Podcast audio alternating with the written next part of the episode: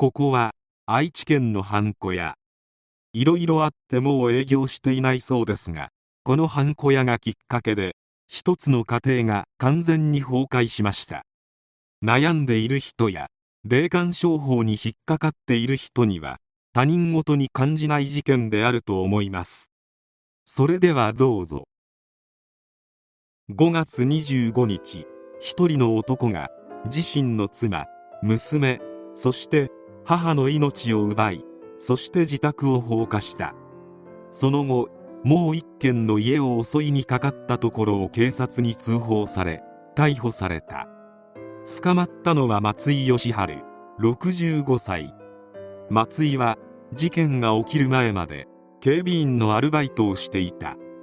ずっと警備員のアルバイトで生活をしてきたということではなく以前は自動車関連の工場に勤務しており定年退職後に始めたものである。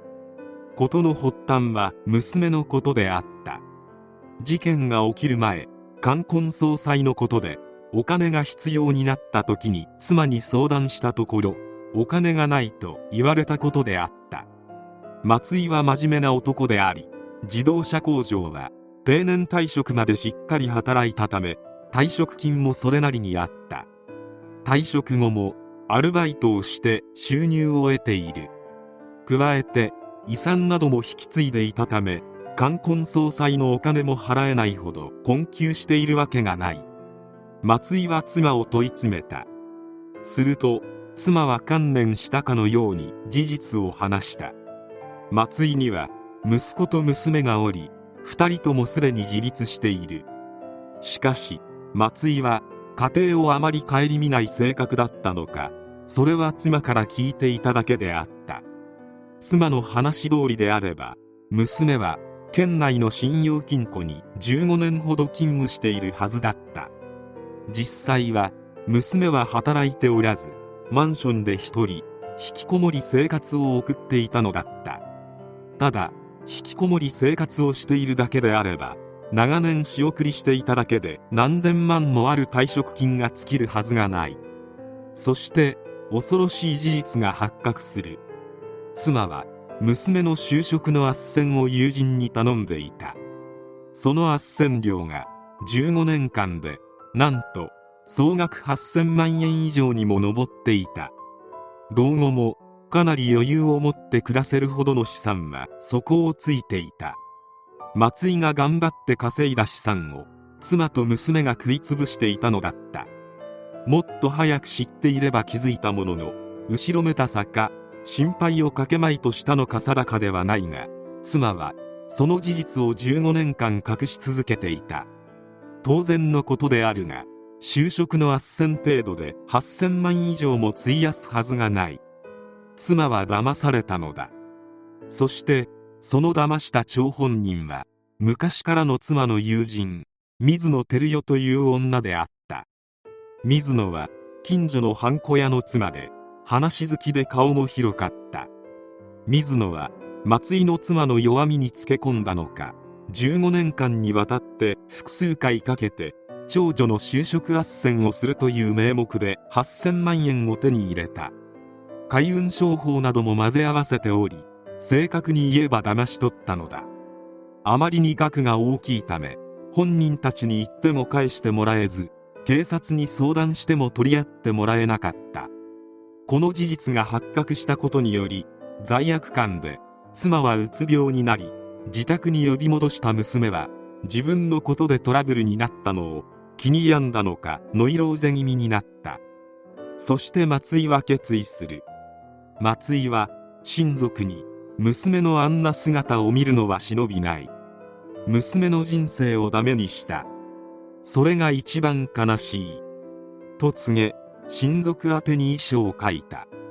内容は警察に相談してもどうにもならない。金が返ってくる。可能性もない。かわいそうだから娘は俺が連れて行く。母と妻を連れて行くけど許してくれと書いた。そして松井は妻娘母の3人の命を奪った後に自宅に火をつけた。本人は仮装のつもりだったようである。そして問題のハンコ屋に行った。ただならぬ松井の雰囲気を察したのか心当たりがあったのか警察にすぐさま通報し水野に妻がうつ病になったのはお前のせいだと叫んでいたところをすぐさま駆けつけていた警察官に確保された。松井は包丁を2本持っており1本は水野の命を奪うためもう1本は全て終えた後に自分の命を奪うためであった。事件後水野はうちも彼らに金を貸していた。私たちも被害者だとマスコミに告げていた。松井は全ての元凶を打ち取ることなく捕まってしまったのだ。松井は無期懲役を求刑されたが情状酌量の余地はあったのか懲役27年が言い渡された。いずれにせよとても重い罰である。松井は真面目に生きていた。しかし妻は何とか娘を独り立ちさせたくて焦っていた。そこにハンコ屋の海運商法に騙されて夫の血と汗と涙の結晶である。退職金と遺産を全部ぶっ込み詐欺だと気づいた時には首が回らない。妻は責任感から精神を病み娘はノイローゼに。松井は自暴自棄になった。そりゃそうである。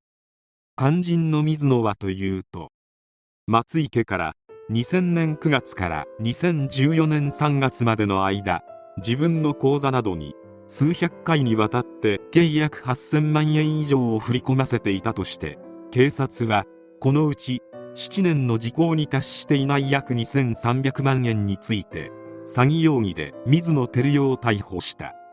しかし釈然としない結末で自分の家族を手にかけておきながら本命に決着はつけられずじまいである。松井家にもまあまあの問題はある。まず松井は自分の娘の現状について15年間正確に知らなかった。もう少し家庭を気にかけていれば間違っても15年間も事実に気づかないなんてことはないだろうと感じる。そして松井の妻娘の就職斡旋で8000万円も取られることに少しでも疑問を抱かなかったか。夫に15年間も相談できずにいたことで気づいた時にはもう取り返しのつかないレベルになっていた。もっと早く誰かにそして松井に相談していればこんな結末は避けられたのではないか。また友人に就職の斡旋を依頼して職を探してもらうのも他力本願が過ぎる。ましてそこに夫の稼いだお金を8000万円以上の夫の相談もなしにつぎ込んでは松井が自暴自棄になるのも無理はない。とはいえ娘のために一生懸命になっていたところをつけ込まれたわけで元凶は水野のようないかさま犯小屋の海運商法詐欺師であることは間違いない。警察に相談してもどうしようもなかったとあるが調べてみると全国霊感商法対策弁護士連絡会というものもある。まずは窓口はどこでもいいので誰かに相談してほしい。こんな結果になる前に